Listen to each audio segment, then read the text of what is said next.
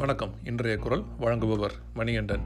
இன்னைக்கு அறத்துப்பாலில் இல்லறவியலில் மக்கட்பேறு அதிகாரத்தில் அறுபத்தி மூணாவது குரல் பார்க்கலாம். தம் பொருள் என்பதம் மக்கள் அவர் பொருள் தம் தம் வினையான் வரும். அதாவது போன ரெண்டு குரல்லையும் எது சிறப்பு எது புகழ் தரும்னு பார்த்தோம். இந்த குரலில் என்ன சொல்கிறாருன்னா தன்னோட குழந்தைகள் ஒரு பெற்றோருக்கு பெரிய செல்வம்னும் அந்த செல்வத்தை அடையிறதுக்கு அவங்க செஞ்ச நல்ல காரியமும் அறச்செயல்களும் தான் துணையாக இருந்து அவங்க நல்ல குழந்தைகளை அடையிறதுக்கு உறுதுணையாக இருக்கும்னு சொல்கிறாரு மீண்டும் குரலை பார்க்கலாம்.